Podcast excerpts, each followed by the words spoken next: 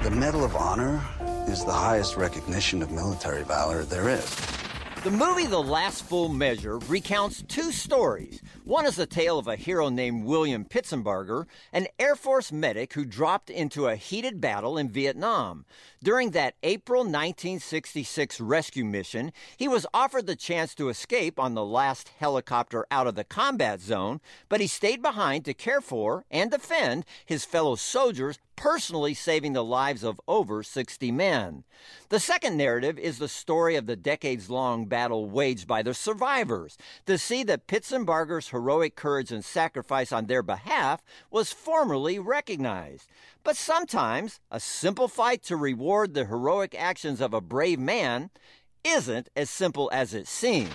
The after action report is missing. Who even thought up Operation Abilene in the first place?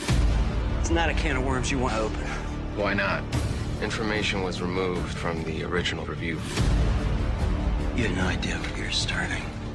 I have never seen you back off of anything. The last full measure certainly depicts the vicious brutality of close combat.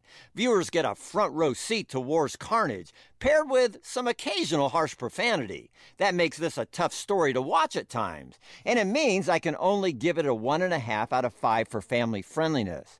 But for those who choose to see this film, I can't imagine walking out of the theater with a dry eye or without a deeper sense of gratitude for those who proudly and bravely served in our armed forces.